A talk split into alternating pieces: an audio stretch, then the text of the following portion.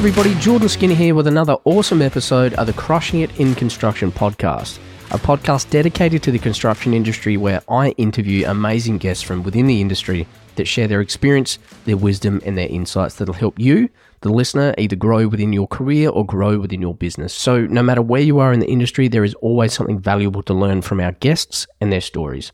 Now, this week I have quite a character on the show. I think he has probably one of the most interesting backstories and segues into the construction industry that I've heard. He started out as a home builder, then ventured off into the medical field and actually became a registered nurse, and then somehow found his way back into the construction space and started working in civil construction and mining. So, without further ado, let's get into this week's episode with Colin Ritson. G'day, Colin. Thanks for coming on the podcast. I'm looking forward to having a bit of a chinwag with you today. Pleasure, Jordan. So, for everybody that doesn't know you yet, could you just tell us who you are and what it is that you do in your own words? We're an earthworks contractor up here in central Queensland. We've found ourselves in a little town called Moranbah, and we have some fairly long-term contracts with some of the major mining companies here across a range of their sites. And we're classed as civil and mining contractors. We do predominantly civil work on the mines. We don't do the big heavy stuff. You don't see big trucks, big diggers, big overburden pre-strip. We do detailed civil work, dams yeah. and drains and roads and mine services, a bit of everything, but it's all in that Typically, you would call it a smaller space when it comes to mining, probably bigger than what you see on construction jobs around the state. When you drive around to see roadworks, it's slightly bigger stuff than that, but it's not the mining stuff. All the good stuff. You and I were chatting in the pre interview. You were telling me about a couple of scrapers that are meant to be here in March that aren't even being built yet. Have you had any uh, news on them? No news on those. There's always been a bit of a 12 months lead time on new capital scrapers. This is not just a Colin Ritson problem. This is a nationwide, probably a worldwide problem, I imagine. Now, you and I were chatting during the pre interview, and I think you'd have to have one of the most interesting backstories of how you've eventually wound up in civil construction and construction in general. Yeah. That I think I've heard. So, could you tell everybody where you started your career and how you've wound up doing what you're doing currently? Well, it's probably the most interesting part of the story because everybody can buy a bit of yellow stuff and go out and bit of dirt around. I left school and got a job in a supermarket packing groceries after about a year of that, I managed to land an apprenticeship as a carpenter. This is in Tasmania. So I moved away from home and just got my license. So I was 17 and moved away from home and started my, my apprenticeship as a carpenter, four year apprenticeship.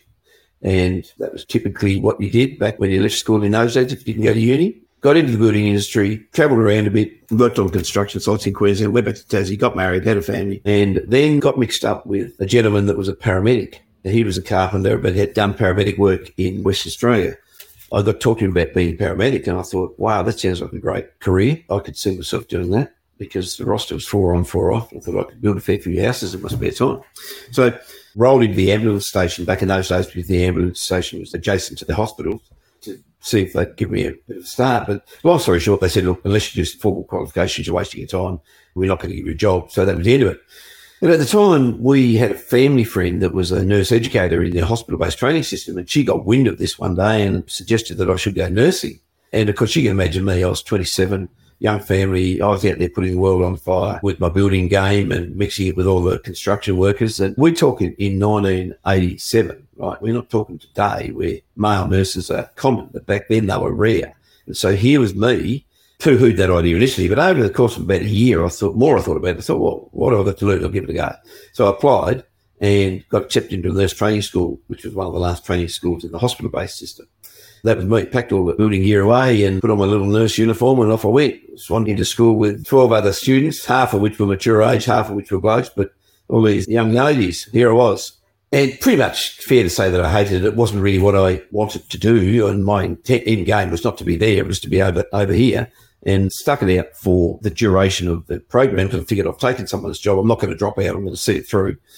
And because we were the last group of nurses in the hospital-based training system, the hospital was short because I went to university after that. See, so there were no graduate nurses coming on. So we were kind of like the slaves in the salt mine. And so as we progressed through our three years of training, we got to the last six months of our training and we had not done any of the specialty areas like theatre, ICU, accident, emergency, maternity, psych, or the ambulance.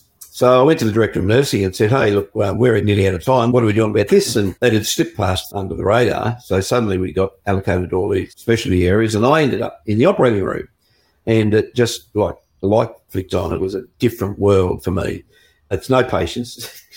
Who wants to be dealing with patients and relatives? It's people and equipment and procedures. And I got in there and it was just like, this is a different world and fell in love with the place. So I spent about 15 years after that in different stages in the operating room. But all the time I'm doing this, I'm building and selling houses and I built a very good relationship with the nose throat surgeon. So we ended up joining forces and going off property development. And we built and sold houses. He had the money and I had the skills. So we ended up doing developments in line with residential houses and we progressed with units and we did multiple units and then we did bigger. And then we bought a farm and we did some subdivision. And because that was a rural subdivision, we needed to knock a few trees down. So I rang a bloke, a relative of my wife, he had a logging business. So I rang him to find out who I should use in the local region to pull these trees down. And he said, Oh, I'll come and do it myself. So he rolled up with his machine and he just sold his business and it was a loose end. And because of a family connection, we had a knowledge of what people had done in the earth moving industry in Queensland with scrapers. So that was the beginning of this concept of I said to Richard, well, why don't we buy a couple of bits of machinery and you can go and manage it and we'll see how we go. Was coming from nursing and coming from even residential construction, I think a lot of people outside of the industry coming in don't recognize or understand like the cost that's associated with like running those sorts of machines. Was that a massive eye opener for you once you started getting into it? I look back and think, man, like, we were done. There was so much we ever did. I sort of joke. If you stand back now and assess the risk and looked at that with what I know now, there were a myriad of people that stood on the sidelines and said, these blokes will go broke. Now, yeah. I think someone rolled into town in the same scenario that I was back then, I would be standing on the sideline saying these blokes will go broke because I had no idea, no idea. Did you originally ever have any ambitions to run a business, like let alone in construction? Like, was that ever part of the plan? If you're asking me if I had a vision of ending up where I am now, absolutely not. I was running my own kind of building business. We employed two or three people we do property development. You could say, I suppose, that it's a business, but it was pretty labour intensive for two or three people. So it was a small time operation. We bought these couple of machines and I'd done the numbers on my spreadsheet, mate. And I worked out I was going to be a multi-millionaire in a couple of years and we'd be retired. You know, that's how it all worked. So you've got these two scrapers. What are some of the different stages that the company's gone through from where it was then to where it is now? Like, what are the different stages and progressions you've gone through? In hindsight, we had not funded enough support equipment to support these two machines. We thought we'd go buy two machines and go to work, which you probably do if you go buy a brand new Moxy or a brand new Cat Digger or something new. You probably do that. But we bought 1986 model scrapers in 2004 with 25,000 hours on them. So that was never going to work. We ended up buying a third scraper as a spare. And then we bought a fourth scraper so that we had two sets of trim powers. And then I'm looking at the numbers and thinking we need newer machines. So we went off and bought two G series scrapers, which was the current model back in the day. We paid an exorbitant price for them, 6,000 hour machines. Got them landed in Australia and put them to work, but they broke down as well. We never had the infrastructure. We never had proper workshop facility. We never had a proper service truck. Yeah, in hindsight, we should have had a whole lot more infrastructure in place to support them. So obviously we've got all that now. We've got a fully equipped workshop with fitters and cranes and got all the gear you need to minimise your downtime. And what was one of the first big projects that you guys got where you thought, cool, we're getting a bit of a solid footing under us now? Yeah. I remember it because we're bumming around all over the country, right? We are working for Abigroup back in the day and we are working on the highway jobs at Albury, Wodonga and Bulahdelah and Coffs Harbour and two machines. We are bumming up and down the road and like spending any spare time and money driving between sites, just keeping these things going, really. We had a connection that through the import of our two G series scrapers, put us in touch with somebody in one of the mines up here. And we ended up in the Bowen Basin working on a BHP mine site. That was, I suppose, I think when I thought, well, we must have some credibility to end up in this situation. And how did that project go? It was a good one in the end? Yeah, well, we were subbies to a company called Watpac, who no longer work in this mining space anymore. Still with construction. That was a good company to work for. We were just plant hire operators and we took care of the maintenance. So there was no risk attached to it for us. We just turned up and did the work. Yeah. Was there ever a point when you were growing the business in the early days or even later? Was there a point where you thought, oh, shit, what have I done? Like, we've pulled the trigger, we've done what we're doing, we're a few years in, and, you know, was this a mistake? well, so without being too detailed here with people, there was a business partner that did a runner. By this stage, I'd moved from Tasmania to Queensland. I'm doing property development and construction. I'm providing a lot of administrative support and off-site support for this business. We had six scrapers by this stage. The same guy that got us the first gig up here for Watpac had transitioned to a different company and he rang us and said, We've got topsoil strip on one of the mines up here. Would your scrapers be available? And we said, Yes, they are. It was the first time in five years that we ended up with all our machines on one project. They rolled into this mine up here to do the topsoil strip. And about five weeks after that had occurred, my business partner runner. He just literally packed up and left. And it was at that point I'm thinking, oh my goodness, because we'd tipped in a lot of extra money. We had six machines, are still under resourced, I'd say, with regards maintenance. And here we were. We had a contract with a contractor. So the principal contractor had a contract with BHP and we were subbing to them to deliver the service of providing equipment. And this character walked out on me and I distinctly remember it. It was a Saturday morning phone call on Sunday, I jumped in the car and drove for 12 hours and turned up in a place called Dysart. And on Monday morning, I'm standing at the toolbox, the proud owner of six scrapers and six wonderful operators with no idea. that was Unreal. in 20th of September 2009 what was going through your mind then? Are you just thinking, I don't know how and how I'm going to make this work, but I've got to make it work somehow? Like, was the bloke that left the one with more on ground knowledge or something? Well, that was my understanding until he left. And then enter Colin Ritson, ex theatre nurse, ex builder. Here I am, armed with a claw hammer and a pen. I'm going to make this show work. And it was either make it work or go broke. So it's probably been the most stressful moment in my life because in debt to the eyeballs and no idea. And how many years in was this? Five. So I suppose how did you get through it? Like, were there people that you lent on? Were you just scrambling for knowledge anywhere you could find it? How did you deal with coming into an industry thinking that you had a bit of a support system that then has kind of pulled the rug out from underneath yeah. you? How did you deal with the stress that comes with not only being in a new industry, but knowing next to nothing about it or how to deliver in it? So I'd been pretty successful in my property development and I was reasonably well off external to this earth moving business. But the concept of losing all of that over one mistake didn't sit well. And I looked around and I thought, why are we in this situation? I look around and I see people making very good living out of doing what they do. Why are we in this situation? So I rolled through the gate, cap in hand, and went and saw the people that we were working for and said, tell me what you need. Tell me what you want. And they could see that there was an attitude change and they were very helpful. Miners traditionally are very hardcore, big egos, but this group of people could see that I was intent on providing the service for them. But I had to ask everything. I had no idea. No one had a smartphone back in those days. They, you had a mobile phone, but it wasn't a smartphone, so you couldn't Google. If you said to me, "Oh, can you give me a 16H?" I remember. I actually think they asked if we had a 980, and I and I I said 980. What's a 980? I'd asked. I didn't know what a 980 was. Yeah. And same with the 16H. I didn't know what a 16H was. I didn't know anything. None of the lingo I knew. You know, but now if someone asks you something, you can make it, you know, until you can Google it and work out and then fake way through. You couldn't do that back then. Yeah. And I wasn't, certainly wasn't too proud to ask. It was either make this work or go broke. So there were quite a few people that were really quite helpful and gave me a lot of direction and support back in those days. So in the next two years, we went from six machines to 12 machines.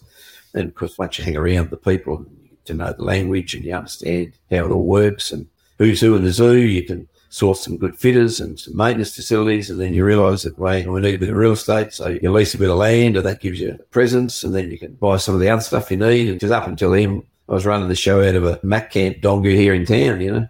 So, uh, do you think, looking back to the way the industry was when you came into it, do you think it would be harder today for young people getting started in, in getting work and getting started as a company owner than it was for you back then? Oh, yeah. Well, I think it was harder for us than it was for people 10 years earlier, back when we started. But absolutely, the Mining Act and the mining regulations now prescribe a lot of activity that has to be adhered to.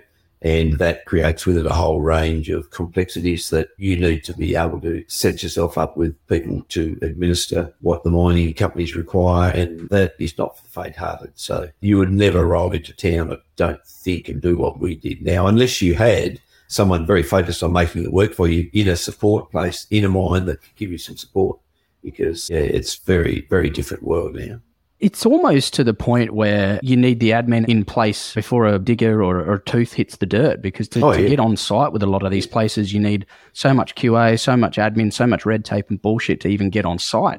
Somebody getting started in this industry would have to invest in things a lot different than somebody maybe would have 30 years ago. Whereas with you and even my old man, it was a backhoe and a border collies how he started. Whereas Yeah, today, yeah, it'd be like contracts admin. You're, it's a different ballgame. Yeah, well, we're about to mobilise to a site up here now, a non-BMA site. They sent somebody over yesterday to inspect eight machines before we even wheel through the gate because they want us to put this on and do that and change that, put a bit of tape here, pull that off, put it up there and turn that pink. And we need orange lights or we need green light. Oh, every mine's got a different requirement. It just goes on and on and on. So you've got to have people that can do that. Then you've got to submit a CMS, contractor management statement, and that's got to list everything that goes through the gate. And you cannot back a piece of equipment off a float on a site until you have those things in place. What would you suggest for somebody wanting to start a business in this industry now? Like, how would you go about it if you were starting again? Yeah, I don't know. You, you probably wouldn't start. well, you'd have to have a lot of financial backing. You really need a relationship with somebody in a mine site that's going to give you the opportunity because we've grown our business and we've taken other contractors, other smaller contractors work because we provide the support that the mines want, whereas the other contractor hasn't. And it's not that they're any lesser contractor on the ground, but they want maintenance history. Like you have an incident on the mine site here, the very first thing they want every record of everything that you've done on that machine. We had a machine burned down, which wasn't our fault actually. It was a quick fill on a digger. We recovered the machine, but they want all your history, all your maintenance, all your records of every incident. And we have a very, very good team that delivers that. We've been invited to tender for a lot of jobs because that's what the mines want. They want to know that they've got every base covered if there's an incident. It's all driven by incidents. No one wants an incident. What have been some of the biggest lessons that you've learned as you've been growing this business? And what have the circumstances that have led to those big lessons being learned? There's multiple lessons. I think one of the reasons for our success in this industry in this part of the world, I attribute to the fact that we came here with no knowledge and we came here with a willingness to ask the question. We recently employed an office girl. She came out of a takeaway facility in town here. She sat in at my office and she says, but I don't know anything about mining. And I just said, when we interviewed her, I said, have I got a story for you? and I think it's all about the attitude. So the biggest lesson is if you come with the attitude of tell me what I need to do and we'll make it work. Because most people are smart. They can work stuff out if you give them the opportunity. Don't ever go to a site thinking you know it all and you'll tell them how to do it. Yeah, and I think that's probably 90% of the reason for your success. You've come into an industry where you had no choice but to adapt, learn, and get scrappy with things. And I think that's a pretty good lesson for people to learn. Like the day you stop learning is the day that you're basically in the grave, isn't it? Yeah, that's right. Yeah. It's quite funny because to walk into and see our show now, we've got 130 or 40 machines, we've got 150 people, and there's people to do everything. And if some of the people that see me today knew that I was lying on my back under that scraper in 2004, changing the tyres and putting the wheel seals on and assisting the fitters, lifting the ring gears in, and they don't get it. They don't think that. They see me as some guru of this business, but they forget that I can actually operate everything I own and happy to jump on a forklift or do whatever's got to be done to get the thing back to work. I, I don't get the opportunity now because I'm busy doing so much other stuff, but it, it's helped if you can do that. I think the biggest shock for people would be imagining that you were you were a nurse. I had, I had a family friend turn up about five years ago and he just could not get it. He said, Explain to me how you go from managing an operating room to here. Yeah. Has that experience influenced how you approach safety within the company? Like, do you think having the background that you've had has brought a different approach to the way you've implemented systems around safety or first aid or anything like that within the company? Not so much safety first aid. That behaviour is driven a lot by the Act and the regulations for coal mining. Hmm. But I believe that my time in a senior role in an operating room complex gave me the skills. I didn't realise at the time. I'm just doing the job.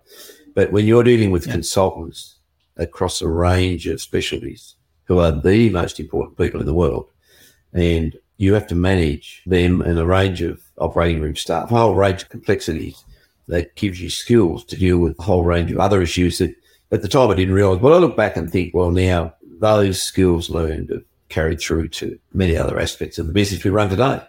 Because the construction industry is kind of notorious for, you touched on it before, like culture is a big issue. And I think for a large extent, like that is driven by constructors generally fairly ego driven as well. Because there's a real hierarchy in hospitals, you know, Oh, nurses yeah. generally at the bottom of the pecking order and, and doctors, what they say goes and you never Yeah, question them. yeah, And yeah. So I was, I was really curious to know how that translates to the construction industry. Yeah, well, well, I got a bit of a buzz out of it because this is how we run our show here. You'll comply with this, and there's no negotiation. It's just this is what we do, and you'll fit in. And so I think it's the ability to actually manage those types of people. Certainly carries through to how you manage and conduct yourself here, because this game, this game is about people. The equipment, the dirt's the easy stuff, mate. Anybody can go and buy a bit of equipment and move a bit of dirt around. That doesn't talk back, doesn't create any issues, doesn't have any mental health issues, doesn't have any sickness. it's the people, and it's the relationship with the people. Like when I said, I, I rolled up here and I had to, cap in hand, go and see the people at this first mine site and say, mate, help me out. What do you need? That's where the success is. You can go and buy it, turn up here with next week with a machine, park it on the side of the road and look for a job. That's the easy bit. It's the relationships and how you deal with people that'll get you to the next level. Absolutely. Every time. All right, no worries. Again, I- I've really enjoyed having this chat. I appreciate your time and appreciate you coming on the on the podcast and being so candid with things. Have a good rest of your day. You've been listening to the Crushing It in Construction podcast. To ensure that you never miss an episode, subscribe to the show in your favourite podcast player, and it would be greatly appreciated if you could leave us a five star review. If you'd like to learn more about employer branding and recruitment marketing strategy, feel free to visit our website at moonshotmedia.com.au or reach out to me directly at jaskinner at moonshotmedia.com.au. Thanks again for listening, and I'll speak to you in the next episode of Crushing It in Construction.